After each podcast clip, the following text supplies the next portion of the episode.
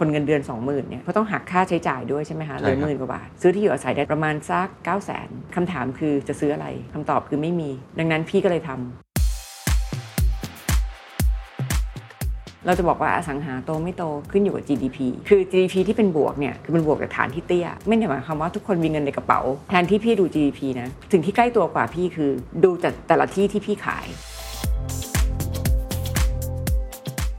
จู่ๆเราก็เห็นข่าวไปจับมือกับคุณชัดชาติ เห็นภาพพี่ยุ้ยใส่หมวก แล้วก็ใส่เสื้อทำงานทำงานทำงาน อะไรทำให้ตัดสินใจไปทำงานกับคุณชัดชาติ เวลาไปแล้วอะเคนมันทำให้เราเห็นถึงความดำกับขาวในกรุงเทพมหานคร วันเนี้ยกรุงเทพเป็นเมืองหน้าอยู่แล้วเรียบร้อยของคนบางคน This is the Standard Podcast. Eye opening for your ears.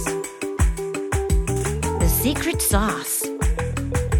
สวัสดีครับ ผมเคนนักครินทร์และนี่คือ The Secret Sauce Podcast The Secret Sauce ตอนนี้ได้รับการสนับสนุนโดย s e n a Development What's your secret? ตลาดอสังหาริมทรัพย์ที่เรียกว่าบีบคั้นหัวใจคืออะไรทำไมผู้ประกอบการหลังจากนี้จะต้องมี resilient mindset แล้วทิศทางของตลาดอสังหาริมทรัพย์ จะมีหน้าตาเป็นอย่างไรต่อไป รวมทั้งชวนคุยกันเรื่องของกรุงเทพมหานครด้วยครับ วันนี้มาพูดคุยกับบุคคลท่านหนึ่งนะครับ ซึ่งช่วงหลังๆนี้หลายท่านอาจจะเริ่มเห็นตามข่าวมากขึ้นนะครับ จริงๆ ในวงการอสังหาริมทรัพย์ต้องบอกว่าเขาเป็นที่รู้จักอยู่แล้วนะครับ ก็คือดรยุ้ยนะครับหรือว่าผู้ช่วยศาสตราจารย์ดรเกษราธัญลักษณ์ภาคนะครับ ซึ่งเป็นกรรมการผู้จัดการบริษัทเสนาเดเวล็อปเมนต์จำกัดมหาชน แต่ตอนนี้มีอีกบทบาทหนึ่งนะครับ มีอีกหมวกหนึ่งก็คือ ไปอยู่ในทีมงานของคุณชัดชาติสิทธิพันธ์นะครับที่จะลงเลือกตั้งผู้ว่ากทมนะครับฉะนั้นน่าสนใจนะครับทั้งสองมุมนี้ หัวข้อที่จะคุยกันต้องบอกว่าเป็นหัวข้อที่ค่อนข้างลงดีเทลแล้วก็มีประโยชน์มากๆ กับคนที่ทำธุรกิจอสังหานะครับหรือว่าทำธุรกิจอื่น ๆ เอง เพราะว่าเอ่อดรยุ้ยจะฉายภาพไปเห็นนะครับว่าทิศทางอสังหาหลังจากนี้เกมเปลี่ยนไปยังไงทำไมถึงใช้ว่าบีบคั้นหัวใจ แล้วทำไมถึงใช้ว่าหลังจากนี้ผู้เล่นต่างๆเนี่ยจะลดลายลง แล้วก็จะแข่งขันกันสูงมากขึ้น มีรายใหญ่หรือบริษัทที่อยู่ในตลาดหลักทรัพย์มากยิ่งขึ้น แล้วเสนา Development move อย่างไรทำอย่างไรที่จะต่อสู้ในเกมนี้ ซึ่งเราเห็นนะครับว่าช่วงปลายปี 2564 ที่ผ่านมามีการ ซื้อกิจการมีการ take over 3 4 บริษัทด้วยกันหนึ่งในนั้นคือ JSP ซึ่งเป็นบริษัทอยู่ในตลาดหลักทรัพย์ด้วย เพราะฉะนั้นน่าสนใจครับว่าปีนี้ที่มีปัจจัยเสี่ยงมากมายเลยนะครับ แม้ว่าเศรษฐกิจจะเริ่มกลับมาฟื้นตัว จะ move อย่างไร แล้วอะไรคือสิ่งที่จะเป็นตัวชี้วัดครับว่าอสังหาริมทรัพย์ที่ชื่อว่าเสนา Development นั้นจะสามารถที่จะคว้าชัยชนะได้ รวมทั้งจะคุยกันเรื่องของการเงินค่อนข้างเยอะครับเพราะว่าพี่ยุ้ยนี่จบมาด้านนี้โดยตรงนะครับแล้วก็เป็นคนที่วาดภาพ supply ดีมาเป็นคนวาดภาพเรื่อง location ประโยคนึงที่ผมชอบคือพี่ยุ้ยบอกว่าหลังจากนี้เรื่องของตัวเลข GDP อาจจะไม่ใช่ดัชนีอย่างเดียวที่จะดูได้ ต้องวางเกมหลากหลายรูปแบบรวมทั้งชวนคุยกันเรื่อง resilience นะครับว่าหลังจากนี้เป็นสิ่งสำคัญอย่างยิ่ง ส่วนหัวข้อหนึ่งครับหัวข้อช่วงท้ายนะครับก็จะชวนคุยเรื่องบทบาทที่จะเข้ามามีส่วนร่วมในการวางนโยบายของทีมงานคุณชัดชาติสิทธิพันธ์นะครับกรุงเทพที่น่าอยู่สำหรับบางคนจะต้องถูกแก้ไข ทำไมเขาถึงมองว่าเราจะต้องเปลี่ยนแปลง ให้เป็นกรุงเทพที่น่าอยู่สำหรับทุกๆคน อะไรคือปัญหา แล้วเขาไปทำความเข้าใจกับชุมชนอย่างไร อะไรคือโซลูชันที่จะไปถึงจุดนั้น อะไรคือนโยบาย อะไรคือกลยุทธ์ลองไปฟังนะครับ อยากทราบสถานการณ์ของเสนาก่อนว่า ในวันนี้เนี่ยเป็นยังไงบ้างครับ จริงๆ ก็เราก็ยังทำธุรกิจปกติ สิ่งต้องสิ่งหนึ่งที่พี่ว่าดีกว่าที่คิดในเรื่องของโควิด ก็คือว่ากำลังซื้อเนี่ยถึงแม้ว่าจะน้อยลงนะคะ แต่มันไม่ได้หายไป พี่ว่ามันเกิดขึ้นจากฟันดัมเบ t a l ว่าเอ่อบ้านเนี่ยคือปัจจัยสี่พี่ว่าคนซื้อทุกคนเดี๋ยวนี้ก็ไม่ได้ไม่ได้จะไม่ทราบว่าจริง ๆ แล้วเนี่ยเป็นโอกาสที่ดีในการซื้อของราคาไม่แพงถูกไหมคะ ครับ ดังนั้นพี่คิดว่าเรากำลังยืมดีมาในอนาคตอยู่บ้าง อืม คือเหมือนกับว่าคนที่เคยคิดจะซื้อในอนาคต2อสมปีเนี่ยเขาก็มองออกว่าช่วงนี้เนี่ยราคาน่าจะดีใช่ไหมล่ะ ครับ ดังนั้นพี่ว่าเอิ่มอสังหาริมทรัพย์เนี่ยมันถึงยังพอไปได้ ถ้าดูในแง่ industry level เนี่ยพี่ว่าลดประมาณสัก 30%ได้ แต่พี่ว่ามันจะชิป มันจะเหมือนกับว่าคนที่อยู่ในคนที่เป็นเจ้าใหญ่นิดนึง อยู่ในตลาดหลักทรัพย์เนี่ยพี่ว่า market share ในช่วงเนี้ยมันตลาดลดเหลือ 70อย่างนี้ ครับ นะ แต่ market share สัดส่วนเนี่ยพี่ว่าใน listed firm จะมากขึ้น ปกติก่อนก่อนที่จะเกิดโควิดเนี่ยปกติ listed firm ก็เทคไปประมาณ 70%อยู่ ครั แล้ บ ว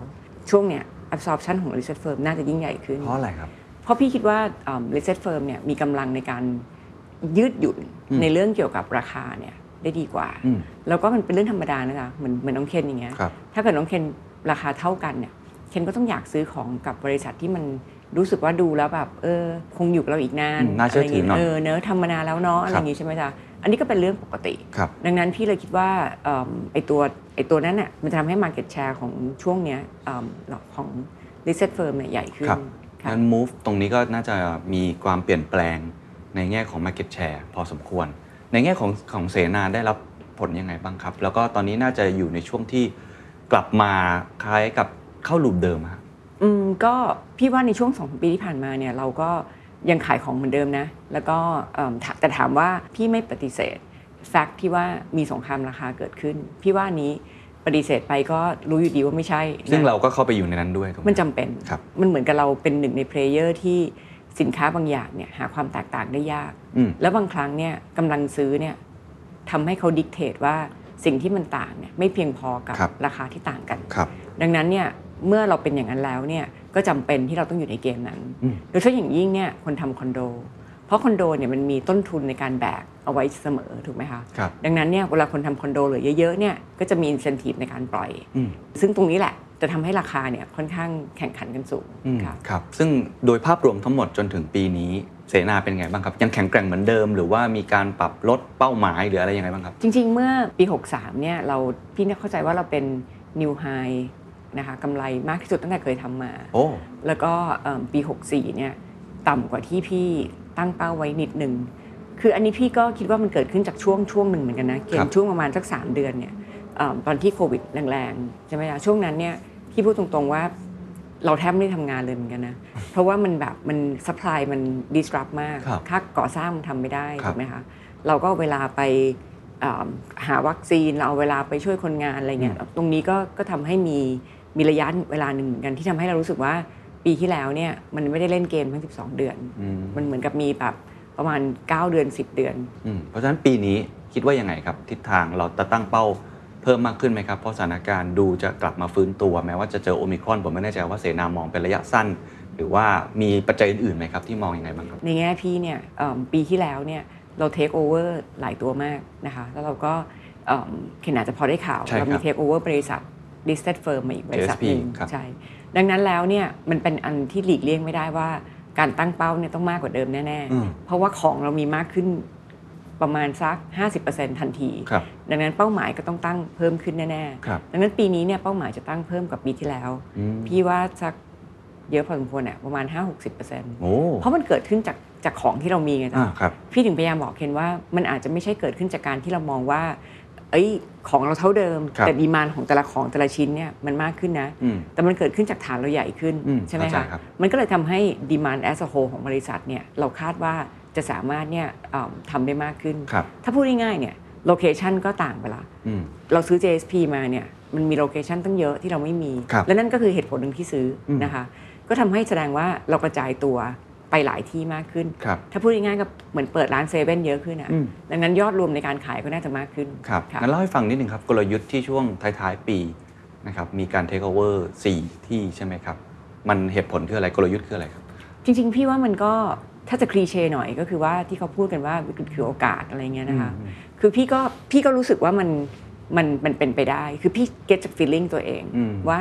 เฮ้ยขนาดเราอยู่ใน listed firm เนาะแล้วคือพี่เนี่ยปีที่แล้วเนี่ยที่ทุกแปลงที่พี่ซื้อนะพี่ JV กับญี่ปุ่น อืม ดังนั้นเนี่ยพี่เนี่ยผ่อนไปเยอะแล้วนะเบาไปเยอะแล้วนะทุกทุกโครงการพี่ JV หมด ไม่มีโครงการไหนเลยที่พี่ไม่ไม่ JV เพราะอะไรนะครับ เพราะมันผ่อนความเสี่ยงเรา โอเค ถูกไหมคะ ครับ แล้วมันก็เป็น strategic partner ที่ทำด้วยกันเยอะอ่ะ ครั มั บ นก็เป็นไม่ได้เป็นความเสี่ยงใหม่ อืม นะ พี่ก็รู้สึกว่าขนาดเราผ่อนอย่างนั้น แบงก์ยังกู้ลำบากเลย ขนาดพี่มี JV ญี่ปุ่นทุกอันเนี่ย แบงก์ก็ยังรู้สึกว่า แบงก์คิดอย่างนี้จ้ะเคนแบงก์คิดว่าโหอสังหาก็รู้ๆกันอยู่ oversupply ทำไมไม่เลิกทำกันสักที โอ้ ทำกันอยู่นั่นน่ะอันอันนี้ถ้าถ้าเกิดเราเป็นเราเป็นคนนอกนะ อ่าฮะ ถ้ามองเข้ามาก็อาจจะรู้สึก make sense มาคือเหมือนกับว่าคนในอินดัสทรีเนี่ย ครับ ถูกปะเราก็ ถูกครับ อาจจะรู้สึกว่า ก็เห็นเหลือกันอยู่เต็มเลย เออ ตอนนี้ ก็ทำกันอยู่นั่นน่ะ อืม อ่ะนี่นี่คือมองข้างนอกมองเข้ามา อืม ดังนั้นในแง่ธนาคารเนี่ยเขาก็เป็นคนหนึ่งที่มองได้ แล้วพี่ก็เข้าใจได้นะ ว่าทำไมถึงคิดอย่างนั้น อืม ดังนั้นโดยปกติแล้วเนี่ยทุกที่เหมือนกันนะจ๊ะ ครับ จริง ๆ แล้วเนี่ยการ Bubble and Burst ของอสังหาริมทรัพย์เนี่ยขึ้นอยู่กับการ financing มาก ถ้าที่ไหนแตะเบรกได้เร็ว ที่ไหนแตะเบรกได้ช้าในในแต่ละประเทศนะครับ มันจะทำให้ Bubble and Burst เนี่ย curve เนี่ยต่างกันออกไป อืมเข้าใจครับ นะคะ ในเมืองไทยเนี่ยในอดีตเนี่ยมันเป็นแบงก์ไฟแนนซิ่ง ครับ ดังนั้นแบงก์ไฟแนนซิ่งเนี่ยคือแสดงว่าถ้าแบงก์เมื่อไหร่หยุดปุ๊บเนี่ยนะเคิร์ฟ เกือบลงเลย เคิร์ฟลงทันที อ่า แต่เดี๋ยวเนี้ยมันเป็นบอลไฟแนนซิ่งซะเยอะ อ๋อ ถูกไหมคะ ถูกครับ ดังนั้นเนี่ยพวกพี่เนี่ยออกบอลได้ ใช่ แบงก์ไม่ให้ไม่เป็นไร อืม มีตั้งหลายโปรเจกต์ที่พี่รู้สึกว่าไม่ให้ใช่ไหมแต่พี่แต่พี่คิดว่าพี่มั่นใจอะว่าดี อืม งั้นพี่ก็ออกบอลแต่มันจะยากขึ้นหน่อย ค เพ รับ ราะมันเป็นมันจะบุลเลตมันไม่เหมือนกับโปรเจกต์ ครับ financing มันเป็นครั้งครั้งๆไป ใช่ อืม ยากหน่อยแต่ไม่ใช่หมายความว่าทำไม่ได้ ครับ แล้วตลาดบอลปีที่แล้วก็เปิด คือ ม มันก็ซื้อขายได้ ครับ นี่พี่คิดในจุดที่ว่าพี่ทำได้อย่างนั้น พี่ อืม JB ครึ่งหนึ่งทุกอันเลย ครับ แล้วพี่ก็ยังออกบอลได้เนี่ยพี่ยังรู้สึกว่าพี่ต้องรักษาสภาพคล่องให้ดีเลย อืม ในทางกลับกันเนี่ยแสดงว่าถ้าคนที่ไม่ได้อยู่ในจุดแบบนี้ แล้วทำอสังหาอยู่เนี่ยพี่ว่ามันจะมีอยู่สองสามวิธีคิดหนึ่งก็คือว่าถ้าไม่ได้ทำอสังหาเป็นเป็นอาชีพเดียว อืม พี่ว่าจะจะเริ่มรู้สึกว่าไม่น่าทำแล้ว อืม หรือว่า exit ดีกว่านะคะเรื่องที่สองคือทำอาชีพเดียวก็จริง แต่ทำไม่เยอะ และกลัวสายป่านจะไม่พอนะพี่ก็รู้สึกว่ามันเป็นมันเป็นสิ่งที่น่าจะเกิดได้ในเชิง observation ครับ เมื่อคิดอย่างนั้นปุ๊บ พี่ก็เริ่มคิดว่าอ่ะแสดงว่าพี่มีสิทธิ์ ในการที่จะมี opportunity ครับ ในการซื้อของราคาไม่แพง ครับ ถูกไหมคะ ถูกครับ พี่ก็เริ่มมองหาเลย เปิดบริษัทเลยในสมาคม โอ้ มีกี่บริษัทบ้าง ดูว่ามีคนไหนบ้างที่รู้สึกว่ามีความเป็นไปได้ว่าเขาอาจจะอยาก exit ไม่ได้หมายความว่าเขามีปัญหาเรื่องสภาพคล่องสัทีเดียวนะ ครับ แต่บางคนเนี่ยเรารู้ได้เลยว่าแบบคือไม่อยากทำแล้วอะ อืม เพราะมันไม่ใช่ธุรกิจเดียวที่เขามีไง อืม อ่ะดังนั้นเนี่ยพี่ก็วางว่าเรื่องนี้เป็น strategy เลย โอ้ ดังนั้นการซื้อพวกนี้ไม่ใช่ความบังเอิญ ซึ่ง strategy นี้มันมีก่อนหน้านี้อยู่แล้ว หรือว่ามันมาเกิดช่วงโควิด ที่พี่มี observation สองสามข้อนั้น ก็เลยตัดสินใจที่จะบุกเลย เรื่องการขายโครงการเนี่ยเป็นสิ่งที่เกิดขึ้นได้อยู่แล้ว ครับ ในในธุรกิจอสังหา เพราะมันขายเพราะมันเป็นธุรกิจที่ barrier to entry ต่ อืม ำ exit สะดวก เพียงแต่ว่ามันไม่น่าจะเยอะเท่ากับช่วงแบบนี้ ครับ คือแน่นอนว่าพี่เนี่ยจะซื้อแบบนี้ก็ต้องซื้อราคาถูก คนขายเขาก็ต้องรู้ว่าถ้าขายแบบนี้ก็ถูกกดราคา อืม ดังนั้นถ้ามันไม่จำเป็นจริง ๆเขาก็อาจจะไม่อยากทำ ครับ ถูกไหมคะ ถูกครับ ดังนั้นพี่ก็ต้องบอกว่าช่วงที่ผ่านมาก่อนหน้านี้เนี่ยพี่ก็มีซื้อโครงการ อืม แต่ปริมาณไม่ไม่เหมือนแบบนี้ อันนี้คือ 3 4 เดือนพี่ซื้อเต็มเลยอะ่ะ อืม ดังนั้นตรงนี้เนี่ยพี่ถือว่าเป็น strategy หนึ่งที่พี่เอาขึ้นมาคิด หลังจากมันเกิดโควิดเยอะๆ เกิดและและที่สำคัญที่สุดเนี่ยเคนตอนช่วงปลายปีเนี่ยมันเกิด supply disruption ครั้งใหญ่ ใช่ คือปกติเนี่ยเวลาเกิดเวลาเป็น crisis เนี่ย ครั นะ บ demand จะ drop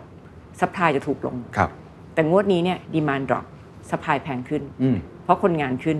ค่าแรงไม่ลดเหล็กขึ้น อืม แสดงว่าผู้ประกอบการเนี่ยเจอทั้งสองด้านเลยนะ ใช่ อ่ะงั้นพี่คิดต่ออีก โอ้งี้ถ้าเจ้าไม่ใหญ่เนี่ยจะเอาสเกลที่ไหนไปต่อรอง ใช่ป่ะ แค่จ้างผู้รับเหมายังหาไม่ได้เลยพี่ว่า อ่า แล้วแล้วแต่ภาษาอะไรจะไปเอาไปต่อรองถูกไหม ครับ พี่ก็เลยเริ่มรู้สึกว่ามันยิ่งจะเป็นช่วงเวลาที่ ที่เหมาะสมที่สุด ที่เหมาะสม ถ้าภาษาพี่ชอบพูดว่ามันน่าจะบีบคั้นหัวใจดี อะไรประมาณนี้นะ เออ พี่ก็เลยเอาเวลาเนี่ย ถือว่าเป็น strategy พี่เลยนะ อ่ะ พี่นั่งมองนั่งดูมีบริษัทไหนบ้างนะ ที่เราน่าจะแบบเออเพราะของเหล่านี้เนี่ยเคนมันไม่ใช่แบบ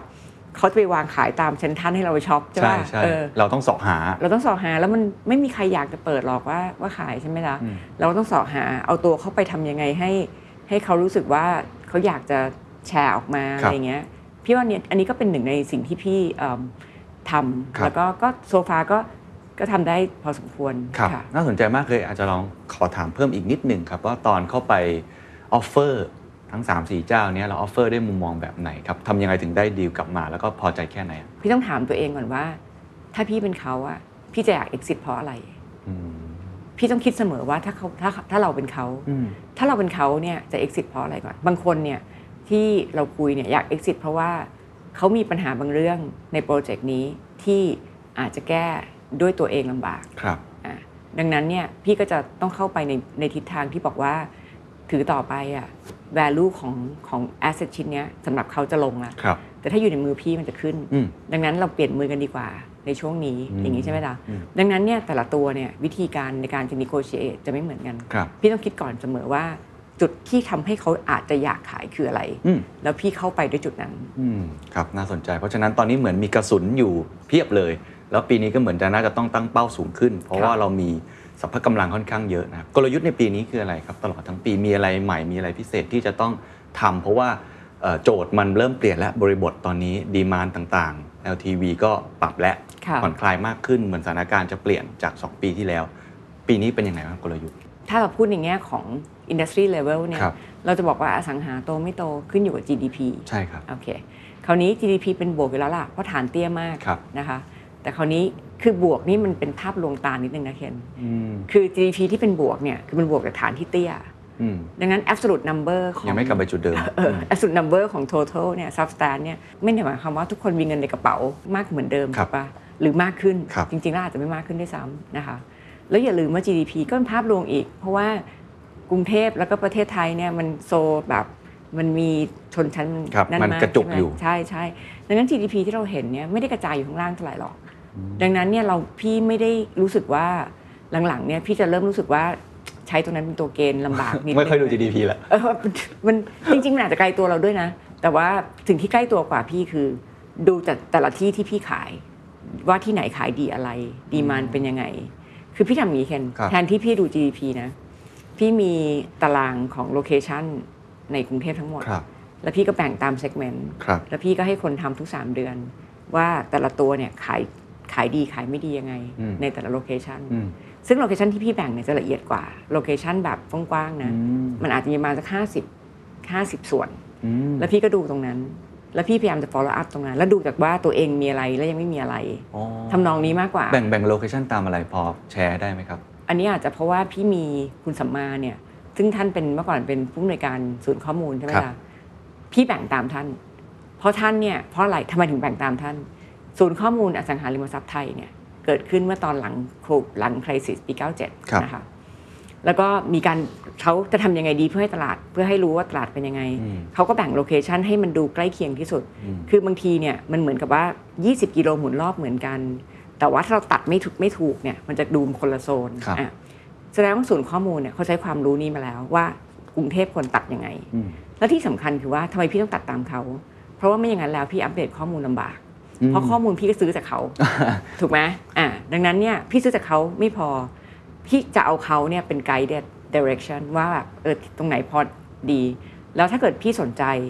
s เต u s สโคพี่ยังไม่มี อืม มีน้อย พี่ก็ใช้ทีมเนี่ย invest ตรงนั้นมากขึ้น อืม พี่ทำทำนองนี้มากกว่าที่จะมองแบบ GDP ดี ภาพ ไม่ รวม ดี อย่างเดียว ใช่ ครับ ใช่ แล้วผลลัพธ์ที่ได้เป็นยังไงครับ implement ที่อ่าเขาเรียกว่า implication ที่ได้เป็นยังไงบ้างครับ หลังจากดูภาพอย่างนี้ทั้งหมด เอ่อมันก็จะมีทั้งสองส่วนนะครับ คือมันเราเราจะเห็นเลยว่าแบบบางทีก็ตลกดีคือเราก็เห็นเลยว่าเนี่ยถ้าเราทำเซกเมนต์นี้ได้เช่นสมมติ1นถึงสล้านได้ แถวดอนเมืองเนี่ยคงขายดีมากอะไรเงี้ย อ่า แต่ชาตินี้คงทำไม่ได้แล้ว เพราะราคาต้นทุนไม่มี อ๋อ นึกออกไหมจ๊ะ ครับ บางทีมนก็จะมีแบบนี้ที่เรา อืม จะรู้สึกเหมือนกับว่ามันก็บิดเอาไลเออร์นะเพราะว่าราคาที่เนี่ยมันมันไม่สามารถจะทำโปรดักต์แบบนี้ ต้อง ได้ ทำแบบนั้นได้ อ่า เนอะอ่า ใช่ใช่ดังนั้นมันต้องแมทช์กันระหว่าง supply กับ demand ว่าอันไหนที่ยังพอมีเอ่อช่องว่างที่เข้าไป อ๋อ ค่ะ ครับ อันนี้ก็เป็นวิธีคิดในการขึ้นโครงการใหม่ ๆ ด้วย ใช่ ดู ใช่ supply demand ในตรงนั้นแล้วดู ใช่ ต้นทุนว่าเราสามารถ cover ได้จริงหรือเปล่า ใช่ถูกต้อง อ๋อโอเค อะไรอย่างเงี้ย ครับ ล่ะ ซึ่งซึ่งเป็นไงบ้างครับ พอดูทั้งหมดตอนนี้ปีนี้จะทำกี่โครงการหรืออะไรที่พอที่จะประกาศออกมา คือคือจริงๆแล้วเนี่ยก่อนที่เราจะ take JSP เนี่ยเรามีเรามีโครงการที่คิดว่าจะเปิดเนี่ยประมาณ 20 มั้ง ครับ 18ถึง ครับ 20 นะคะ ถ้า JSP มาอีกประมาณสัก24 ก็จะประมาณ 40 กว่า อืม ที่จะรับเป็นของใหม่สำหรับเรา อืม คือโครงการ JSP เนี่ยมันเป็นโครงการที่เกิดมาแล้ว ครับ แต่สำหรับเราเนี่ยเหมือนใหม่ ถูกไหม โอค มันเหมือนใหม่ แต่เขาขายไปแล้ว ขายไปแล้วบ้างใช่ไหมเพราะพี่เทคบริษัท ครับ ดังนั้นพี่ต้องมาเปลี่ยนชื่ออีก อ๋อ สำหรับเราก็เหมือนของใหม่ใช่ไหม อ่าแล้วก็รวมกับอ่าสิ่งที่จริงๆ เรายังไม่ได้ซื้อที่ดินเพิ่มเลย ครัมับนคือที่ดินที่ซื้อมาแล้วก่อนหน้านั้นใช่ไหมคะแล้วก็ที่เตรียมตัวจะเปิดเนี่ย อืม ประมาณถ้าจำไม่ผิด18 หรือ 19 ตัวเนี่ย ครับ ค่ะ ครับถือว่าเยอะไหมครับ เทียบกับทุกปีคิดว่าน่าจะเยอะกว่าปกติถูกไหมฮะ เคยเยอะกว่านี้ เคย อืม ตอนช่วงที่มันปีที่ปีที่คอนโดบูมที่สุดเนี่ยคือ 2018 อืม ปีนั้นบูมเพราะว่าต่างเพราะจีน จีน เยอะ ครับ อ่าตอนนั้นเปิดเยอะกว่านี้ อืม อ่าแต่ว่าถ้าเทียบสัดส่วนแล้วเนี่ยอืมตอนนี้น้อยกว่า ครับ เพราะว่าตอนนั้นเนี่ยคอนโดส่วนใหญ่ที่เปิดเนี่ยมันเปิดแถวริมรถไฟฟ้า แล้วก็ราคามันก็อินเฟลต ครับ เพราะจีนเข้า ครับ มันเลยทำให้มูลค่าโครงการน่ะดูเยอะกว่า อ๋อเข้าใจ แต่อย่าง ครับ ช่วงนี้เนี่ยพี่เปิดตัวที่เรารู้สึกว่าแบบเป็น fighting band มาก แล้วก็ปีที่แล้วก็ proven ว่าทำได้ดีเนี่ ค ย รับ ก็คือตัวที่เป็นอ่าบ้าน affordable condo อืม นะคะซึ่งคือทำในโลเคชันที่ปกติราคานี้ไม่มีอะยกตัวอย่างเช่นอืมแถวเซนทันเวสเกต ครับ ปกติเป็นโซนบ้านแท้ ๆ เลยนะแถวนั้นเนี่ยราคาทาวน์เฮาส์ที่ถูกที่สุดที่ทำได้เนี่ยประมาณ2ล้าน7 2ล้าน อืม 6ลอจิกง่าย ๆ คือว่า ถ้าคนทำคนเงินเดือน2 0,000เนี่ยซื้อไม่ได้2ล้านเจ็ดนะครับโอเคเงินเดือน 20,000เพราะต้องหักค่าใช้จ่ายด้วยใช่ไหมคะ ใช่ เห ครับ ลือหมื่นกว่าบาท ซื้อที่อยู่อาศัยได้เท่าไหร่ อืม ประมาณสักพี่ว่า9 0 0 0 0นทำคำถามคือจะซื้ออะไร อืม คำตอบคือไม่มี ดังนั้นพี่ก็เลยทำ อ๋อ แต่พี่ทำบ้านไม่ได้ อ่า ทำเป็นคอนโด ครับ พี่ก็เลยทำคอนโดที่เป็น affordable condo ครับ ราคาต่ำกว่าล้านเนี่ยออกมาเป็นปริมาณที่เยอะมาก สามารถเคลมได้ว่าเป็น market share ที่หนึ่งตอนนี้อยู่ ครับรา ใน คา คอนโด ต่ำกว่าล้านอืม ใช่ต่ำล้าน ซึ่งอันเนี้ยมันเป็นการมองง่าย ๆ ว่า เราคิดว่ามีไหมล่ะคนที่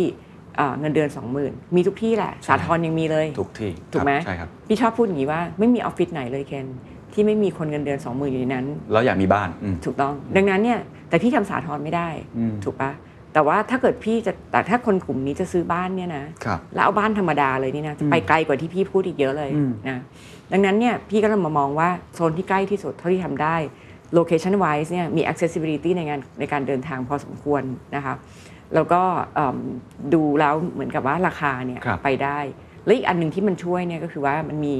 เอิ่มเรื่องเกี่ยวกับทอสอ อืม ที่ให้เรื่อง ครับ บ้านล้านหลังอะ ครับ อ่ะอันนี้ก็ช่วยเยอะนะอันนี้ก็ช่วยเยอะ ม ก็เขาจะคล้ายๆว่าหลับตาข้างหนึ่งเรื่องหนี้ไปพอสมควร ครับ อ่ะอันนี้ก็ช่วย ครับ พี่ก็เลยเอาตรงนั้นเนี่ยเป็นหนึ่งในกลยุทธ์หลัก อ๋อ ซึ่งก็ proven นะ ฟีดแบ็ดีใช่ไหม ดี แต่ว่าสิ่งต้องต้องต้องทำมาก ๆ เลยคือต้องเปลี่ยนวิธีการจัดการกับกับดาวเพย์เมนต์ อืม ปกติแล้วเนี่ยเคนถือเป็นเคนซื้ออย่าง ครั เงี้ยบเคนก็ดาวพี่เคนก็โอนมา ครับ ปกติ แต่อย่างลูกค้ากลุ่มเนี่ยพี่ต้องตั้ง assumption ไว้ก่อนเลยว่า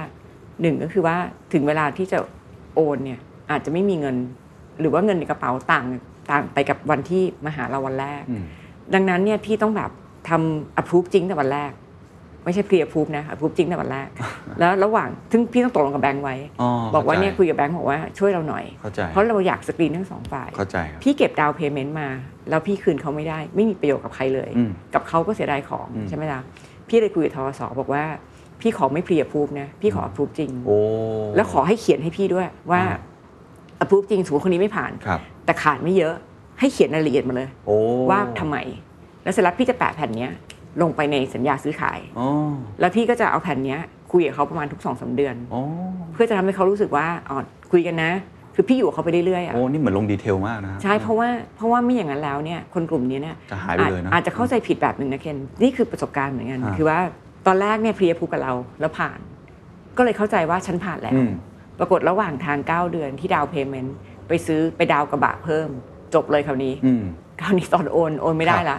ซึ่งเขาก็จะมาต่อว่าเราว่า อ้าว ก็คุณเคยบอก อ่ะกู้ว่าไปแล้ว ฉันเนี่ยเออ กู้ผ่านนี่นา อ่า อ้าวแต่แต่เก้าเดือนคุณไม่ทำตัวเหมือนเดิม อ่า ถูกไหมคะ เข้าใจครับ อันนี้เป็นเรื่องเรื่องที่เราต้องเรียนรู้ไปกับมัน เรื่อง ว่า ละเอียดอ่อนมาก มากมาก เพราะว่า นี่คนกลุ่มนี้นะ ใช่ใช่ซึ่งซึ่งเป็นไงฮะ เรท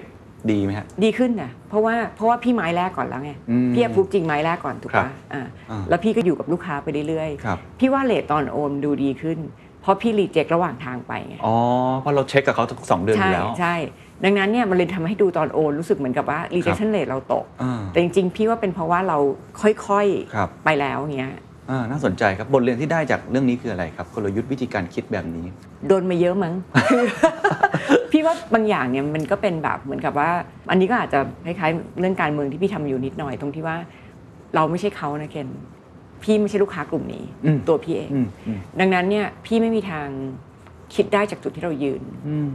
ถูกปะ ถูกครับ เราต้องอยู่ในจุดที่เขายืน โอ้ ถึงจะคิดออกว่าจริง ๆ แล้วเนี่ยมันขาดอะไรแล้วได้ คบ อะไร ครับ แล้ววิธีการที่ทำให้เราเข้าใจจุดที่เขายืนเนี่ยก็ต้องอยู่สัมผัสกับเขา อืม คุยกับเขาถูกไหม อืม อย่างไอ้เรื่องบ้านที่เราเห็นเนี่ยจริง ๆ แล้วเนี่ยมันก็เกิดขึ้นจากการคุยกับลูกค้าด้วย ครับ แล้วก็เกิดขึ้นจากการที่ตอนตอนเราทำก่อนหน้านี้เนี่ยมันรีเจ็คเยอะตอนโอน อืม แล้วพี่ก็จะเอามาดูว่ารีเจ็คเพราะอะไร แล้วพี่ก็จะให้คนโทรไปเช็คคล้ายๆว่าเช็คหน่อยว่าอยากรู้ว่าเพราะอะไร อืม อย่างเงี้ยมันก็คือการศึกษาว่า เข้าใจ เออ ครับ เกิดอ๋อเป็นเพราะเขาเป็นคิดอย่างนี้นั่นเองเลยเกิดแบ ครับ บ นี้อะไรเงี้ย ครับเข้าใจคือตอนนี้มันต้องเหมือนกับสวมหมวกของเขาจริง ๆ แล้ว ใช่ เพราะว่ากลุ่ม ใช่ ลูกค้านี้มันไม่ใช่เราเพราะฉะนั้น ใช่ ต้องทำความเข้าใจ อืม มากขึ้นนะครับงั้นผมถามอย่างนี้แล้วกันนะครับว่า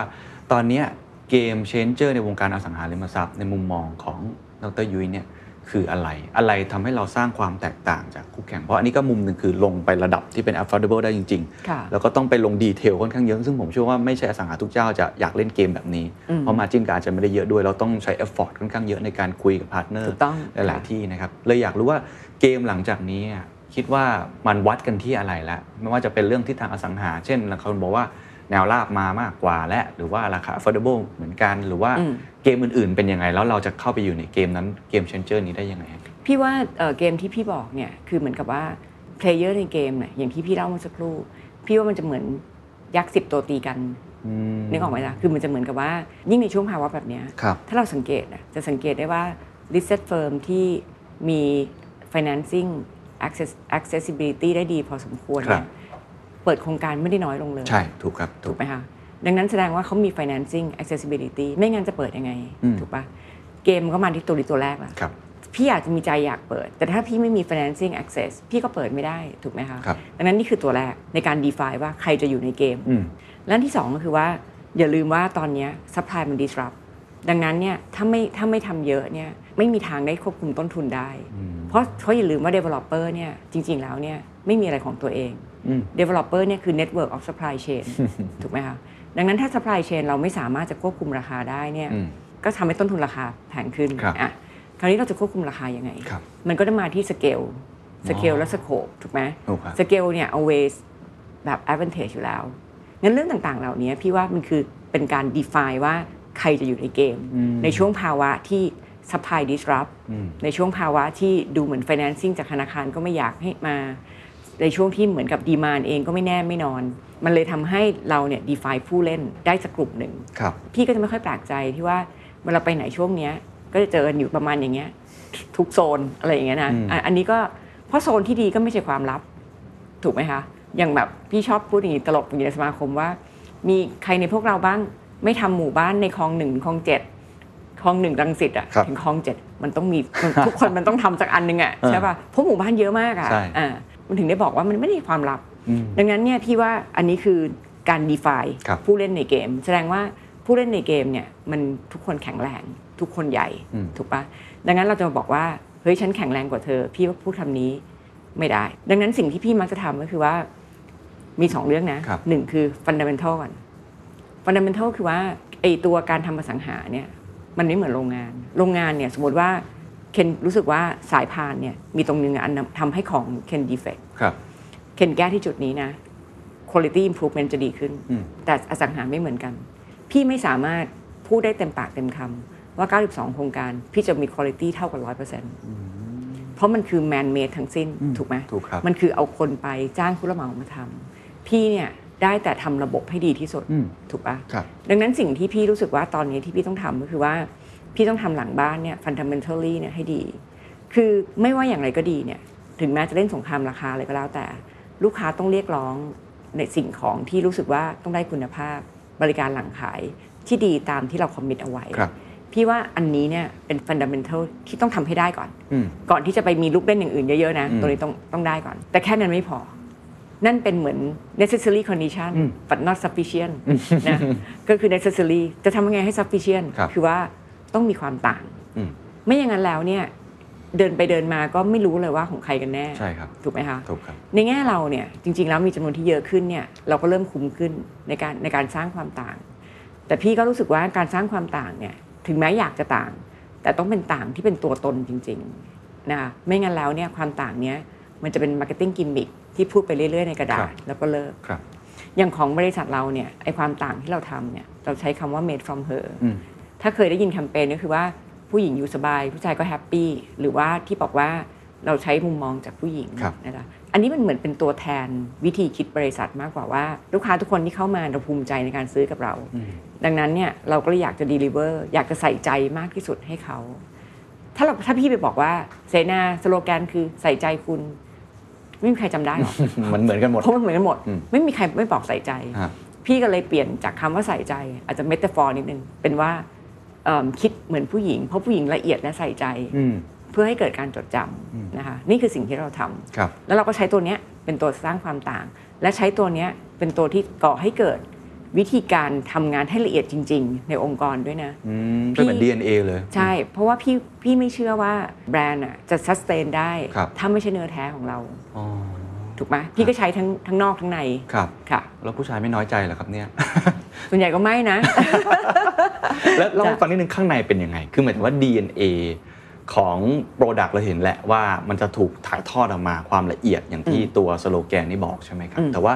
การทำงานข้างใน culture DNA process measurement ต่าง อืม ๆ ไม่แน่ใจว่ามันอะไรกันขนาดไหนอันนี้เล่าให้ฟัง คือพี่เนี่ยเอิ่มทำจากสองส่วน ฮะ อันนี้เป็นอันนี้พี่ว่าเป็นจะเรียกว่าโชคดี หรือว่าเป็นเรื่องของการที่ว่า เพราะมีอันนี้เลยทำให้เราคิดเรื่องนี้ก็ไม่รู้นะ คือเรามีญี่ปุ่น อืม คือตอนเนี้ยโครงการที่พี่ทำเองไม่มีไม่ใช่ JSP เนี่ย80%เป็นโครงการ JV ญี่ปุ่นนะคะแล้วเอิ่มการ JV ญี่ปุ่นเนี่ยเขาไม่ได้มาเฉพาะเงินเขาถ้าถ้าเกิดเคนสังเกต ครับ โครงการที่พี่ JV กับเขาอะจะมีโลโก้ทั้งพี่ทั้งเขาอยู่ที่หัว อืม ซึ่งต่างกับ developer คนอื่น อืม เพราะพี่กับเขาตกลงตั้งแต่แรกว่า พี่ไม่เอาเงินอย่างเดียวนะ พี่ขอความรู้ อืม ดังนั้นตั้งแต่ day one เนี่ยเขาก็จะให้เราบินไปศึกษาเรื่อง Product เรื่องอะไรของเขา แล้วก็ใช้ตรงเนี้ยเป็นแรงที่ทำให้เกิด culture ครับ ในองค์กร อ๋อ เพราะอย่าลืมว่าเรา JV กับญี่ปุ่นเนี่ยข้อดีคือมันเหมือนมีญี่ปุ่นมาบังคับเรานิด อ่าครับ ๆ ใช่ป่ะ พี่ก็ใช้ตรงเนี้ยให้เป็นประโยชน์ทั้งสองด้านว่า ยังไงเขาก็ต้องตามเราอยู่แล้ว ครับ แล้วยังไงเราก็ enjoy ที่อยากจะมีส่วนแบบนี้อยู่แล้วในเชิง quality ใช่ไหมคะ ก็เลยพี่ก็เลยเอาใช้มารวมกัน ในการหมุน culture ในองค์กรให้เป็นไปตามนั้น อืม ค่ะ ครับขอบคุณครับ อยากจะชวนคุยเหมือนกับเป็นบทเรียนจากจากพี่ยุ้ยละกันนะครับสำหรับผู้ประกอบการอื่น ๆ ที่อาจจะไม่ใช่แค่อสังหาริมทรัพย์ ค่ะ ผมเห็นตั้งแต่ในช่วงโควิดที่เมื่อกี้เล่าว่าเรามองโอกาสในวิกฤตอย่างไร แล้วก็ตอนนี้ก็พี่ยุ้ยเป็นคนที่มองภาพใหญ่ด้วย แล้วก็มองภาพเล็กด้วย มองคู่แข่ง ค่ะ ว่าเราจะต้องกระโดดเข้าไปเล่นแบบไหน ไม่ว่าจะเป็นเรื่อง fundamental หรือว่าในเรื่องของ differentiate ตัวเองอ ค่ะ อกมาเนี่ยหลังจากนี้ผู้ประกอบการหรือคนที่เป็น CEO เป็นผู้บริหารเนี่ยที่จะแข่งขันในเกม ไม่ว่าจะอยู่ในอุตสาหกรรมไหนเนี่ยคิดว่าอะไรสำคัญที่สุดที่เขาจะต้องเปลี่ยนความคิด หรืออะไรที่จะต้องเสริมเข้าไปในกลยุทธ์ของเขาอะครับ เอิ่มก็อาจจะคลีเช่อีกเหมือนกันก็คือว่าพี่ว่าทุกคนต้อง r e s i l i e n t มาก ๆ เลย พี่เคยพูดบอกว่าเมื่อก่อนเนี่ย เวลาเราเราเป็นผู้บริหารนะจ๊ะแล้วเรารู้สึกว่าเราเปลี่ยนอะไรบ่อยๆอะเช่นเราเปลี่ยนวิธีคิดเราเปลี่ยน strategy อะไรบ่อยๆเนี่ยเราจะกลัวคนรู้สึกว่าเราเนี่ยไม่มั่นใจตัวเอง อืม เปลี่ยนอยู่นั่นแหละ เดี๋ยวนี้พี่ว่ากลับกันนะ เดี๋ยวนี้พี่รู้สึกว่าคนที่ไม่กล้าเปลี่ยนน่ะถึงแม้มันจะถี่ คือคนที่ไม่มั่นใจตัวเองมากกว่า โอ้โห นึกออกไหม กลับกันเลยนะ คือใช่ เพราะพี่รู้สึกว่ามันมีความไม่แน่นอนสูงมาก คือถ้าเราถามง่ายๆนะเคน ครับ คือสมมติเราย้อนก่อนมีโควิดเนยนะถ้ามีคนมาถามเคนบอกว่า เคนเคนจะเชื่อไหม ภายใต้โลกที่ดูเหมือนกับว่าเฮลเนี่ยเป็นหนึ่งในอินดัสทรีที่โตไวที่สุดในโลกเลยนะ จะเกิดโรคระบาดโรคหนึ่งนะเคน อืม ที่ทำให้คนทั้งโลกเลย ห้ามเดินทาง รักษาก็ไม่ได้แล้วตายกันเต็มเลย เคนจะเชื่อไหม ไม่มีทางครับ เห็นปะ ใช่ ดังนั้น คิดว่าอยู่ในหนังไซไฟ ถูกต้อง แล้วมันเกิดอ่ะ เออ อันนี้เป็นเป็นบทเรียนที่สอนเรานะว่า อะไรก็แล้วแต่ที่เราชัวร์เหลือเกินอ่ะแล้วในขณะเดียวกันมามองความเสี่ยงที่เล็กลงนะจากเรื่องนี้ก็ได้ ปีหกสามปลายปีเนี่ยพี่อ่านพวก Economist พวกแบบแมคเคนซี่อ McKinsey นะ Economist เนี่ยเคยออกมาฉบับหนึ่งหน้าหนึ่งเขียนว่า ไม่รู้เมืองไทยทำอะไร แต่เก่งเป็นบ้าเลย ในแง่ของการควบคุมโควิด อืม เออเขาพูดว่าใน Southeast Asia เนี่ยเมืองไทยทำได้ดีนะโควิด เราก็ทำได้ดีจริงๆ ปี 63ถูก ครั ป่ะ บ ดังนั้นถ้าปลายปี 63เนี่ยมีคนมาถามเคนว่า เชื่อไหมปี 64 อีก 3 เดือนน่ะจะมีคนเสียชีวิตมากมายขนาดนั้น เคนก็คงจะไม่เชื่อป่ะ ใช่ครับ เพราะก็หมอชุดเดิม ใช่ คนก็ชุดเดิม ใช่ และที่สำคัญคือเราผ่านมันมาแล้วถูกไหม ถูกครับ ดังนั้นเราก็น่าจะคิดว่าคงไม่แย่ไปกว่าเดิม แต่เคนก็เห็นผล ใช่ครับ พอๆกับพี่ว่ามันเกิดอะไรขึ้น ครับ ถูกปะคะสิ่งที่สำคัญที่สุดของนักธุรกิจยุคต่อไปคือ เราจะทำยังไงให้เราอยู่ได้กับแฟกเตอร์ที่ uncontrol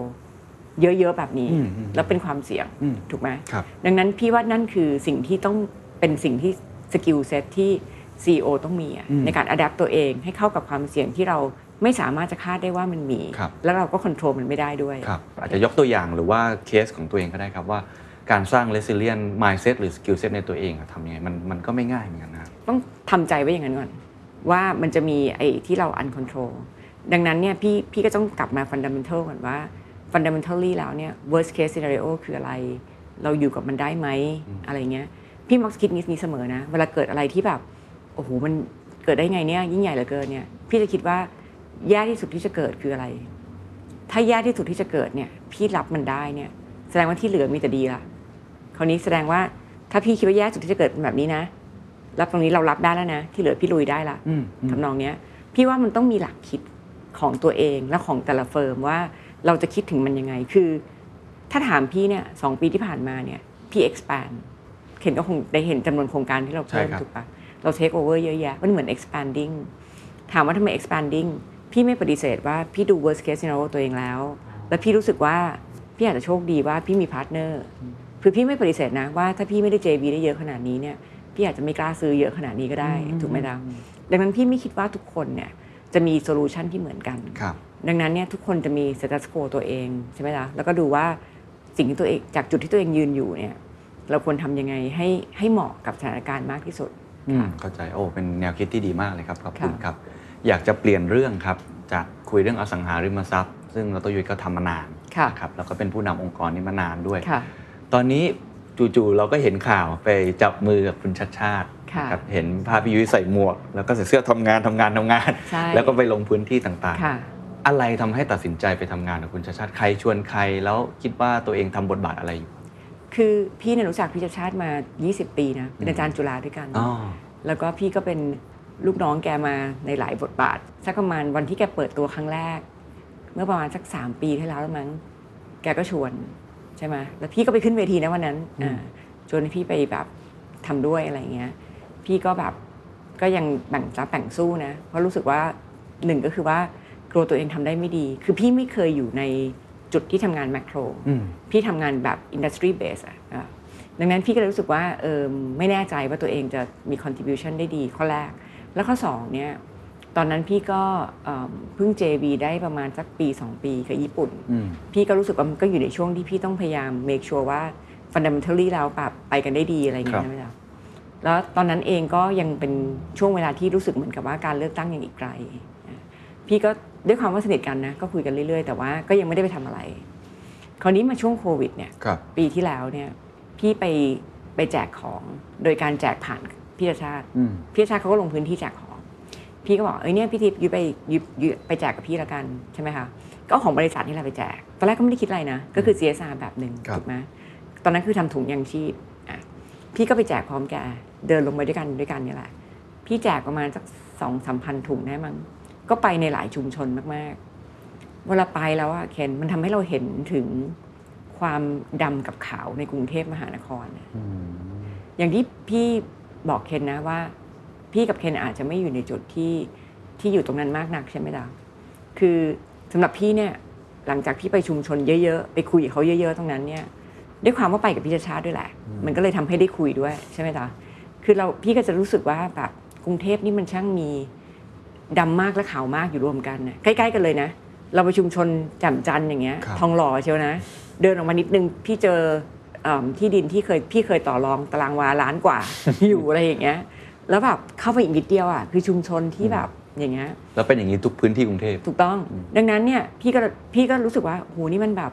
กรุงเทพนี่นะ มันมีดำมากกับขาวมาก ช่วงนั้นเนี่ยโควิดอย่างเงี้ยเขาทำงานไม่ได้ด้วยนะ คือแบบเงินกินข้าววันต่อวันนี่รอลุ้นน่ะ อืม รอลุ้นว่าจะมีกินหรือเปล่าอย่างเงี้ยแล้วขณะเดียวกันเนี่ยที่อยู่อาศัยก็ไม่มั่นคง เพราะส่วนใหญ่คือตอกไม้อยู่ริมคลองถูกไหมคะแล้วก็มีหนี้นอกระบบเกือบทุกบ้าน นี่คือกรุงเทพที่เดินห่างกันประมาณกิโลหนึ่งอย่างเงี้ย มันก็ทำให้พี่รู้สึกว่า โอ้นี่มันแบบว่ามันชัดเจนเหลือเกินเนาะมันแบบด้วยความที่เราทำอสังหาด้วยนะ มันเลยทำให้เราเป็นคนที่ต้องไปแต่ละโลเคชันเยอะเนี่ย มันทำให้เห็นคอนทราสต์นี้มาก พี่ก็เลยเริ่มรู้สึกมากขึ้นว่าแบบ อืมก็ก็ลำบากเนาะอย่างเงี้ยนะ พี่ก็ถามตัวเองว่า แล้วพี่ทำอะไรได้ ครับ พี่ทำได้สองอย่างหนึ่งคือให้ของต่อไป อืม เช่น พี่ทำถุงเพิ่มอีก 5,000 ถุง แล้วก็แจก ครับ แต่ไม่ว่าอย่างไรก็ดีอะจากจุดที่พี่ยืนในวันนั้นน่ะพี่ได้อย่างทำได้อย่างเดียวคือให้ อืม แต่พี่จะไม่จะไม่เคยอยู่ในจุดที่ช่วยแก้ได้ อืม พี่ก็เลยเริ่มรู้สึกว่าการให้เนี่ยมันเป็นการที่ไม่ไม่ยั่งยืนเท่าไหร่นะครับ เพราะพี่จำได้เลยตอนพี่คุยพี่ถามว่า ป้าป้าแล้วอาทิตย์หน้าป้าจะทานอะไร เพราะถุงยางชีพอยู่ได้อาทิตย์หนึ่งป้าก็บอกว่าก็ยังไม่แน่ใจ ก็คิดว่าคงจะมีคนมาให้เพิ่ม ประโยคอย่างนี้มันคิดใจเหมือนกันนะ อืม ดังนั้นพี่ก็เริ่มรู้สึกว่า ถ้าพี่อยู่อยู่ในจุดเดิมตลอดเวลาเนี่ย พี่ก็ได้แต่ให้ พี่อาจจะให้มากกว่านี้ แต่ก็ให้แหละ ไม่ได้แก้นะ แต่ถ้าพี่อ้อมไปอีกนิดนึง ไปอยู่ในจุดพี่ชัดชาติ พี่ได้ช่วยแก้ อืม นั่นคือที่มา อืม ที่เพิ่พี่เริ่มรู้สึกว่าเออพี่ทิพย์ยุ้ยอยากช่วยพี่ละ อืม อย่างเงี้ยนะ จากประสบการณ์ตรงที่เราไปสัมผัส ใช่ ความขาวดำแล้วก็ความยากลำบาก ใช่ ของเขา พี่รู้สึก จงๆ ว่าแบบพี่ไม่ได้หมายความว่าทุกบริษัทต้องคิดเหมือนพี่ แต่พี่แค่ มันต่างกันสำหรับพี่มาก ครับ ระหว่างคำว่าให้กับคำว่าแก้ อืม อืม ครับ พี่ก็เลยแค่รู้สึกว่า แล้วแล้วพี่ก็ต้องคิดอย่างนี้ว่า พี่ไม่ได้เก่งขนาดที่จะมาบอกว่าวันนี้อยากเลือกลงผู้ว่า ถูกปะมันมีโอกาสอยู่ข้างหน้าอย่างเงี้ยเคนแล้วพี่ทิพย์กับพี่ก็สนิทกัน แล้วเขาก็ถามมาตลอด มันก็โอกาสอยู่นิดเดียวอะ อืมอืม ถูกไหมมันอ ครั ยู่ บ ตรงเนี้ย พี่ก็ทำได้คิดได้แบบง่าย ๆ คืองั้นก็ให้ต่อ แล้วเราก็จะไม่ต้องยุ่งกับเรื่องนี้ แล้วเราก็ทำชีวิตทุกอย่างปกติ สิ้นปีก็เที่ยวต่างประเทศอะไรก็ว่ากันไป หรือให้บ้าง แต่ไปอยู่ในจุดที่ช่วยแก้ ชีวิตเหนื่อยขึ้นหน่อย ครับ แต่ได้แก้ ครับตัดสินใจยากไหมครับ เพราะว่ามันจะไม่ใช่แค่ช่วยอย่างเดียว แต่ว่าเกมต่างกัน อืม เกมธุรกิจกับเกมการเมือง ก็จะมีอ่าเรียกว่าดอกไม้ก้อนอิฐที่แตกต่างกันออกไป อืม แล้วก็ อืม ดีกรีรุนแรงขึ้นพุ่งตรงในฐานะสื่อเอง พอมีสปอตไลท์จับตาเรื่องการเมืองเนี่ยก็จะมีคนขุดคุยประวัติ จะจับตาอย่างใกล้ชิด แล้วก็จะใช้คำว่าโหดกว่าเกมธุรกิจค่อน ใช่ ข้างมาก ใช่ใช่พี่เอิ่มอาจจะเป็นเพราะว่า พี่กับพี่ทิพย์รู้จักกันนานมั้งนะ ครับ แล้วพี่ก็ไม่ได้ไม่ได้หวังตำแหน่งอะไรนะ อืม พี่ก็ทำงานของพี่อยู่แล้ว อืม ถูกไหม ครับ พี่แค่ไปด้วยความรู้สึกอยากแก้จริง ๆ ดังนั้นวันนี้ที่พี่ทำอยู่เนี่ยเราเราชอบคุยกันอย่างนี้นะ เพราะพี่ทิพย์เนี่ยพี่อาชาติเนี่ยจะมีคนถูกถามมากกว่าพี่เยอะเลย ว่าทำงานการเมืองอย่างงู้นอย่างนี้ แกจะเป็นคนพูดว่าเราไม่เล่นการเมือง เราทำงานเมือง อืม ดังนั้นเนี่ยสิ่งที่เราทำก็คือว่าคิดถึงเมืองว่าเมืองเนี่ยอยากแก้อะไร สโลแกนของ Better Bangkok ที่เราทำด้วยกันเนี่ยคือว่าอยากให้กรุงเทพเป็นเมืองน่าอยู่สำหรับทุกคน อืม คำพูดเนี้ยฟังดูง่ายนะแต่ยิ่งใหญ่มากนะ ครับ เพราะวันเนี้ยกรุงเทพเป็นเมืองน่าอยู่แล้วเรียบร้อยของคนบางคน ถูกไหม ถูกครับ กรุงเทพเป็นเมืองน่าเที่ยวสุดในโลก ถูกปะแต่กรุงเทพเนี่ยเป็นเมืองที่ยังไม่น่าอยู่มาก ๆ เลย เป็นความท้าทายรายวัน อืม ของคนบางกลุ่ม ซึ่งพี่ว่าวันเนี้ยกลุ่มเนี้ยใหญ่ขึ้นเรื่อย ๆ ด้วย อืม ดังนั้นเนี่ยโจทย์ของเราคือคิดเรื่องเนี้ย ครับ ว่าทำยังไงให้คนที่กรุงเทพเนี่ยยังเป็นความท้าทายรายวันแบบเนี้ยมีชีวิตที่ดีขึ้น อืม คือพี่ชอบพูดอย่างนี้กลไกตลาดแก้เรื่องนี้ไม่ได้แล้ว แล้วฮะ คือชุมชนล่างๆเนี่ยนะเราปล่อยกลไกตลาดแก้ไม่ได้กลไกตลาดแก้แปลว่าอะไร เขาจะดีขึ้นเอง ตามดีมานส u p p ายของ ใช่ ตลาด เช่น เขาจะมีเงินเดือนดีขึ้น เขาจะซื้อบ้านได้ อืม พี่ว่าไม่ไม่ได้ จากจุดที่เขายืนนะ ครับ มาซื้อบ้านซื้อที่อยู่อาศัยในละแวกนั้นไม่ได้เพราะอะไร เพราะเขาคนเหล่านั้นเนี่ยต้องทำงานใกล้บ้าน อืม เพราะคนเหล่านั้นส่วนใหญ่ทำอะไร บางคนก็คือเป็นอ่ำคนเสิร์ฟในโรงแรมใกล้ ๆ ในทองหล่อ ครับ ใช่ไหมคะถามว่าไปไกลกว่านี้ได้ไหมไม่ได้ ค่าเดินทางทำไง อืม ดังนั้นต้องอยู่ใกล้บ้าน อืม คำถามคือทองหล่อนะ ทองหล่อซึ่งแหล่งงานเยอะมากเนี่ยนะถูกเลยถึงต้องคนต้องการคนแบบนี้บ้างไง ที่เป็นทำงานแบบนั่นหน่อย แต่คำถามคือว่าเขาจะพักที่ไหน อืมอืม ถูกไหมคะ ถูกครับ ดังนั้นเนี่ยถ้าถ้าคนจะให้กลไกตลาดทำงานแปลว่าเขาต้องหาที่พักแถวนี้เอง หรือไม่ก็ต้องไปพักนู่นแพร่กษา อืม แล้วนั่งรถเข้ามา อืม พี่เคยทำสตาร์ดี้นี้แล้วนะนั่งรถเข้ามาจากแพร่กษาเนี่ ครั ย บ ค่าแรงรายวันหมดเลยนะ อืม เพราะว่ามันมันไม่ใช่แค่โหนดต่อโหนดนะครับมันมีจากไอ้โหนดเนี่ยไปที่บริษัทเขาอีกใช่ไหม ครับ ก็คือมาใส่รับจ้างอีกนะ อืมอืมถูก ดังนั้นรวมกันแล้วเนี่ย ค่าใช้จ่ายนี่ เป็น มหาศา ร้อยเลยอ่ะ ครับ แล้วคือค่าแรงขั้นต่ำสามร้อยห้าสิบ อืม ดังนั้นเนี่ยเขาทำงานไกลบ้านไม่ได้หรอกจ้ะดังนั้นทำงานใกล้บ้านเนี่ย ครับ แหล่งแบบนั้นจะหาบ้านยังไงอะ่ะ อืม ดังนั้นเนี่ยเราก็ต้องยอมรับก่อนว่า ซึ่งไม่ใช่เรื่องที่ผิดอะไรนะพี่ว่าที่คนบางกลุ่มเนี่ยระบบคือสังคมทุนนิยมเนี่ยมันก่อให้เกิดการเขาเรียกว่า income inequality เนี่ย ครับ ที่ใหญ่มาก ครับ จริง ๆ แล้วเมืองใหญ่เป็นทุกเมือง ใช่ นะคะในแง่นักเศรษฐศาสตร์เนี่ยจะรู้สึกว่าเป็นนิดๆดี เพราะมันทำให้คนที่ยังอยู่ข้างล่างเนี่ย drive ขึ้นมาอยู่ข้างบน แต่เวลามันเป็นมากจนกระทั่งถึงจุดที่ว่าข้างล่างเนี่ยใช้กลไกตลาดพาขึ้นมาเองไม่ได้แล้วเนี่ยมันต้องมีมือที่มองไม่เห็นเช่นมือของรัฐเนี่ย อืม เข้าไปช่วยอะไรบางอย่าง ครับ ที่ subsidy อะไรบางอย่าง ครับ ที่ทำให้เขาเนี่ยคลายบางจุดแล้วเริ่มดีขึ้นได้ อืม พี่ไม่ได้บอกพี่จะเอาข้างบนลง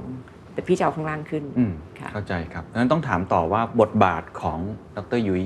ที่ทำงานกับคุณชาติชาติเนี่ยทำในบทบาทอะไรบ้าง ตอนนี้ก็เป็น policy ก็ทำนโยบาย ครับ แล้วก็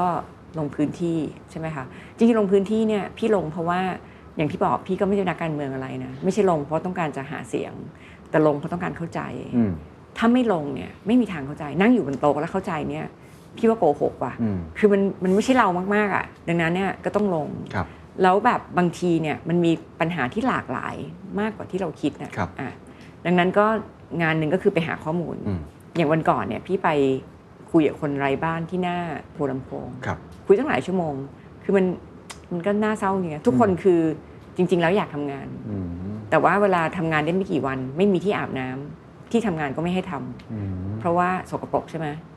ก็หมุนตกงานอีกละ อืม บางคนมีบ้านแต่กลับบ้านไม่ได้เพราะตกงาน อืม ที่บ้านดูถูกก็ได้มานอนตรงนี้อะไรเงี้ย มันมีหลายอย่างมากที่เรารู้สึกว่าแค่มีแบบ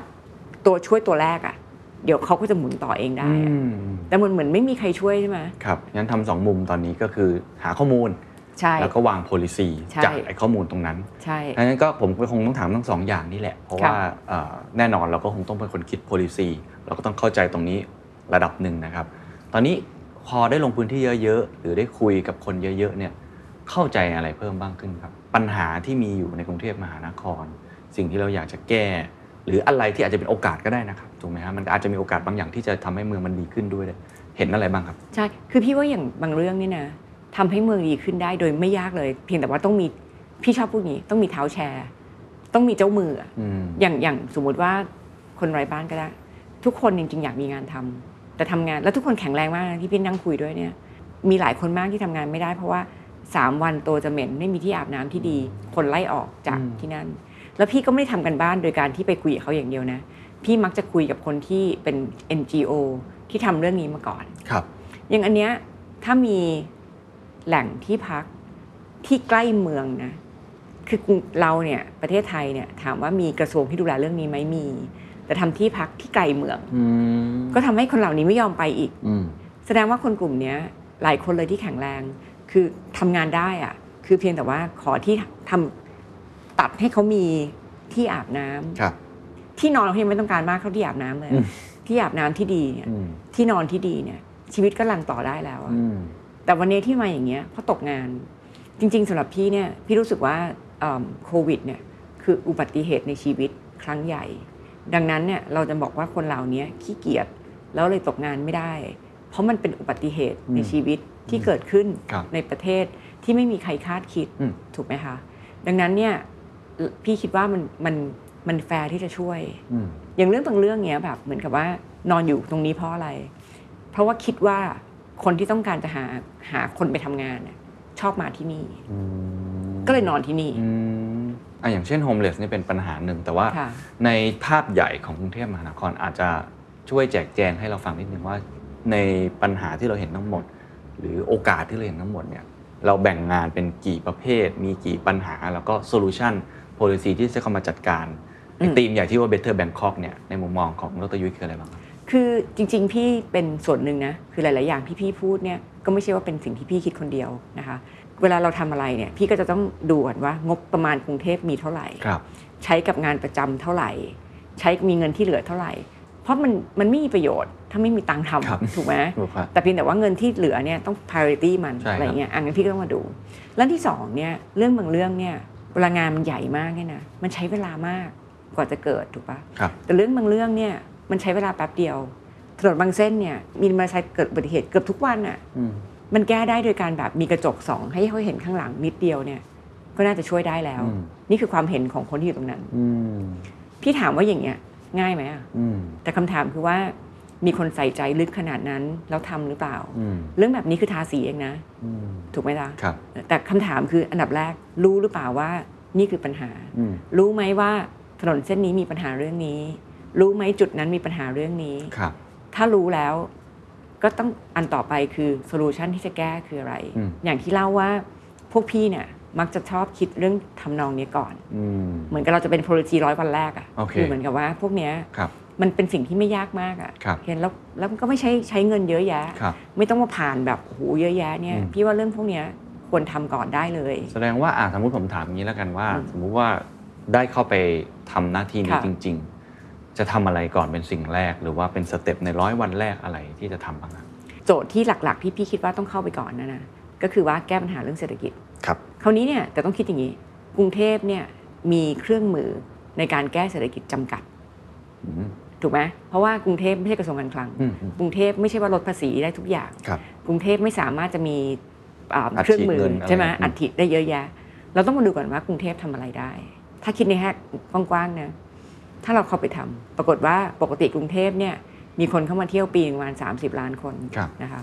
ปรากฏว่าโควิดหายแล้วสมมติ แต่ว่าคนยังมาเที่ยว 5 ล้านคน อืม คิดคิดง่ายๆอย่างแรกเลยทำยังไงให้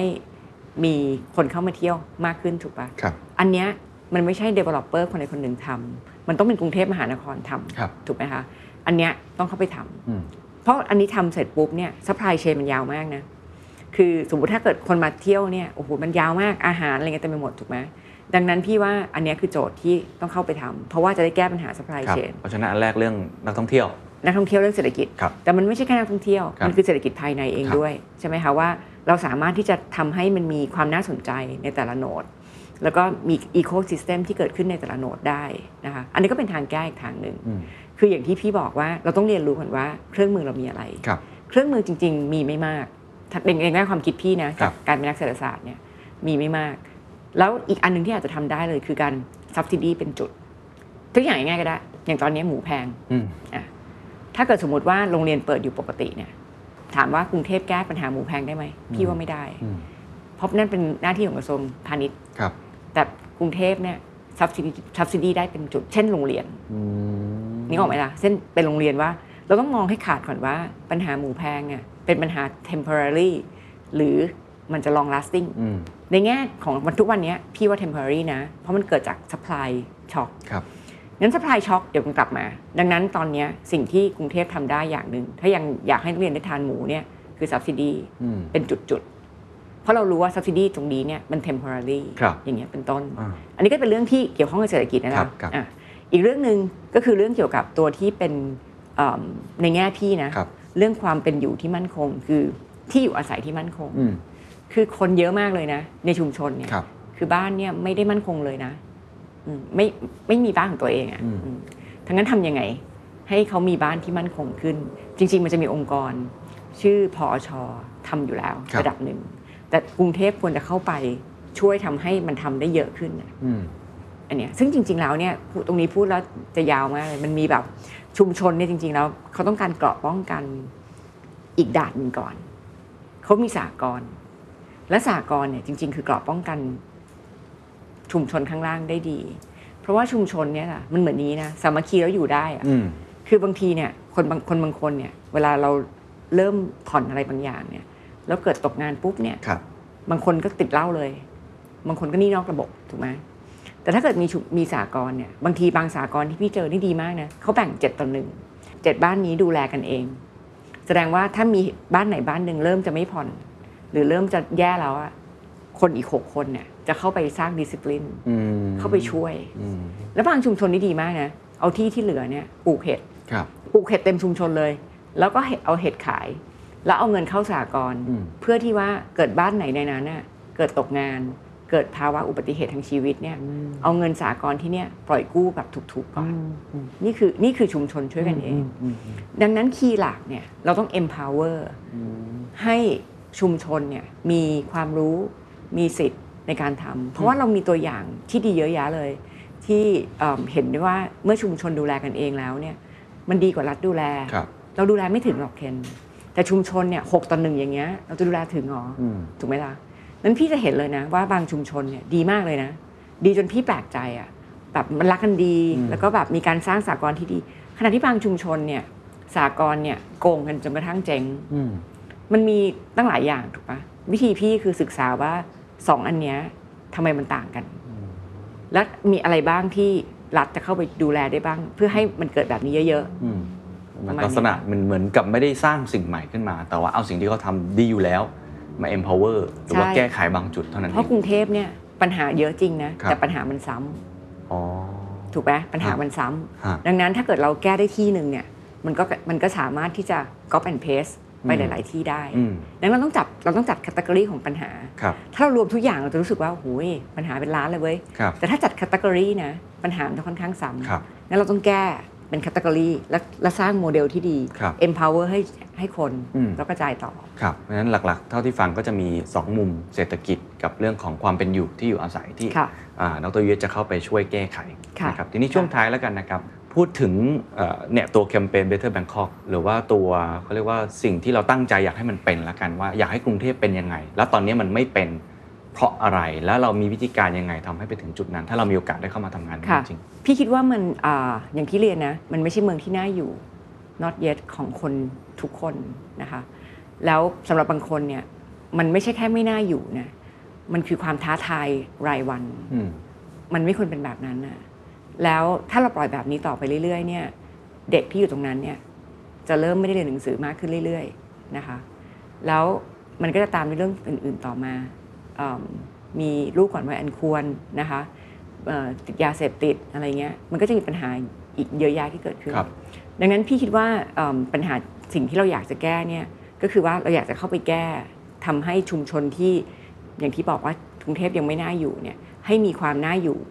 มากขึ้นคำว่าน่าอยู่ก็ดีไฟอย่างที่บอก คือเงินในกระเป๋าเขาเรียกไงมี sustainability ในเรื่องของรายได้ระดับหนึ่ง ครับ ซึ่งตรงเนี้ยเราอาจจะการันตีไม่ได้ เราช่วยได้บางส่วน อืม นะคะ อันที่สองเนี่ยคือการสร้างเข้ามาของที่อยู่อาศัย อืม อย่างที่บอกมันมีพอชอพอชอนี่เป็นของรัฐนะ ครับ อ่ะแต่เราสามารถจะเป็นเครื่องมือทำให้ตรงเนี้ยอ่ะมัน amplify ได้ อืม เพราะเขาก็ทำไม่ไหว แล้วเราเนี่ยมีเครื่องมือในการ amplify ครับ นะคะอย่างอันที่อย่างที่เมื่อกี้พี่พูดเรื่องเมื่อกี้เนี่ยเรื่องที่ว่าให้เขามีรายได้เนี่ยจริงๆ กรุงเทพเนี่ยมีจัดสอนทุกเขตนะ อืม จัดสอนทุกเขต เพียงแต่ว่าการสอนเรื่องที่กรุงเทพสอนอยู่วันเนี้ยเขตแต่ละเขตนะสอนในสิ่งที่เขตอยากสอน อ๋อ เช่น จัดดอกไม้ อ๋อ สอนกันทุกเขตเลย อ่า แล้วมันชินจะ อืม สอนให้แต่ไม่ได้สอนในสิ่งที่จริง ๆ แล้ว ชุมชนอยากให้สอน อืม นี่ก็เรื่องง่ายๆอีกปะ ครับ อ่าอย่างเงี้ยเป็นต้น อ่า ดังนั้นนี่คือสิ่งที่พี่คิดว่าถ้าเราเข้าไปทำเนี่ย ครับ พวกเนี้ยทำแต่มันจะไม่จบวันเดียว อืม ที่อยู่อาศัยเนี่ยไม่ใช่เรื่องง่ายที่จะแก้ เพราะบางทีชุมชนก็ไม่ใช่เรื่องง่ายที่จะคุย ไม่ใช่ทุกชุมชนเนี่ยจะเห็นด้วยกันหมด อืม นะคะและบางชุมชนเนี่ยชอบบางคนเนี่ยชอบที่จะเป็นอย่างนั้น เพราะไม่ต้องจ่ายเงิน อืม นึกออกไหมแล้วก็คิดว่ามั่นใจว่าไม่มีใครไล่ฉันได้แน่ๆอะไรทำนองเนี้ยนะคะ ครับ ดังนั้นมันก็จะมีปัญหาทำนองนี้ที่จริง ๆ แล้วเนี่ยไม่ได้ใช้เวลาน้อยนะในการที่จะแก้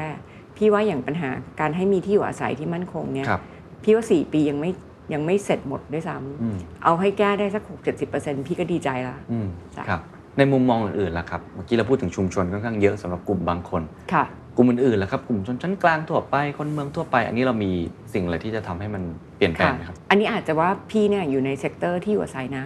พี่ก็เลย contribu นโยบายด้านนี้ได้เยอะ ครับ นะคะ คือตอนเนี้ย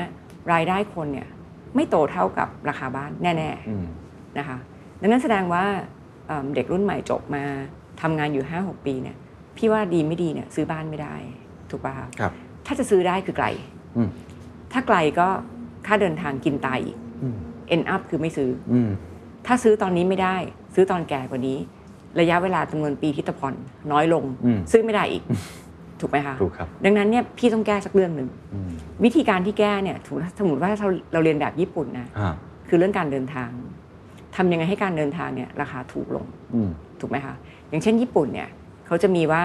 ให้บริษัทเนี่ยออกค่าเดินทางให้ แล้วบริษัทไอ้ส่วนตรงเนี้ยไม่ต้องเสียภาษี อืม อะไรอย่างเงี้ยมันก็ต้องมีพี่ว่าเรื่องพวกเนี้ยมันเป็นเรื่องที่เราต้องเข้าไปดูแล ครับ ซึ่งมันไม่จำเป็นที่เราต้องให้เรื่องนี้กับทุกคน พี่ว่าเราให้เฉพาะกลุ่มคนได้ อืม มันเหมือนดูหนังอะทำไมวันพุธตั๋วถูก ถูกปะ ครับ มันคือ pricing discrimination อ่า เรา discriminate สิว่าคนกลุ่มไหนควรจะช่วย อืม คนกลุ่มไหนไม่ควรจะช่วย อืม ใช่ไหมคะอย่างพี่คิดว่าคนกลุ่มเด็ก ๆ เดี๋ยวนี้ที่เพิ่งแบบเรียนจบออกมาเนี่ยแล้วหนึ่งก็ช่วยหางานทำก่อนนะ อันที่สองเนี่ยเมื่อมีงานระยะหนึ่งเนี่ยแล้วอยากซื้อบ้านเนี่ยพี่คิดว่าเขาควรจะซื้อได้นะคะ เพียงแต่ว่าเราต้องช่วยเขาไม่ใช่ช่วยเขาเรื่องราคาบ้านด้วยซ้ำช่วยเขาเรื่องการเดินทาง อืม อันนี้ก็เป็นเรื่องที่เราทำ ครับ เป็นเรื่องอยู่ใน policy หนึ่งเลยที่ที่เราจะทำนะคะ ครับขอบคุณครับ สุดท้ายแล้วกันนะครับ อาจจะลองทิ้งท้ายอะไรสักเล็กน้อยสำหรับบทบาทใหม่ ที่กระโดดเข้ามาทำความตั้งใจของตัวเอง หรือมีอะไรที่อยากจะสื่อสารบ้างครับ พี่แค่รู้สึกว่ามันเป็นไปได้ยากมากที่ไม่ว่าจะเป็นบริษัทหรือตัวเราเองเนี่ยจะอยู่ได้อย่างเป็นสุข sustainable โดยที่ไม่ได้แคร์ว่าหรือหรือไม่ได้สนใจว่าสังคมรอบนอกเนี่ยเป็นอย่างไรนะคะจริงๆแล้วคอ p เปร t ไทยเนี่ยพี่ว่าทุกคนมีคนใจบุญเยอะมากเลย ครับ นะคะแล้วพี่ว่าก็ดีนะเพียงแต่ว่าเอิ่มจากแนวคิดที่บอกว่าพี่ไม่ได้คิดว่าอะไรอะไรทุกอย่างจะ sustain ได้ โดยไม่โดยสังคมไม่ไม่ดีไปด้วย ครับ แล้วในเมื่อเรามีโอกาสที่จะแก้นะคะพี่ก็เลยคิดว่าบทบาทที่พี่อยากทำตอนเนี้ยก็คือเป็นส่วนหนึ่ง อาจจะไม่ใช่ส่วนใหญ่ทั้งหมดเนี่ยแต่เป็นจิ๊กซอว์ตัวหนึ่งที่เข้าไปช่วยในการที่จะแก้ปัญหากรุงเทพในอนาคต ถ้าพิจารณาติได้นะ And that's the secret sauce. ถ้าคุณชื่นชอบ The Secret Sauce เอพิโซดนี้นะครับ ก็ฝากแชร์ให้กับเพื่อนๆ คุณต่อด้วยนะครับ และคุณยังสามารถติดตาม The Secret Sauce ได้ใน Spotify, SoundCloud, Apple Podcast, Podbean, YouTube และ Podcast Player ที่คุณใช้อยู่นะครับ และอย่าลืมติดตาม Facebook Fanpage The Secret Sauce เข้ามาติชมเข้ามาพูดคุยกับผมได้เลยนะครับ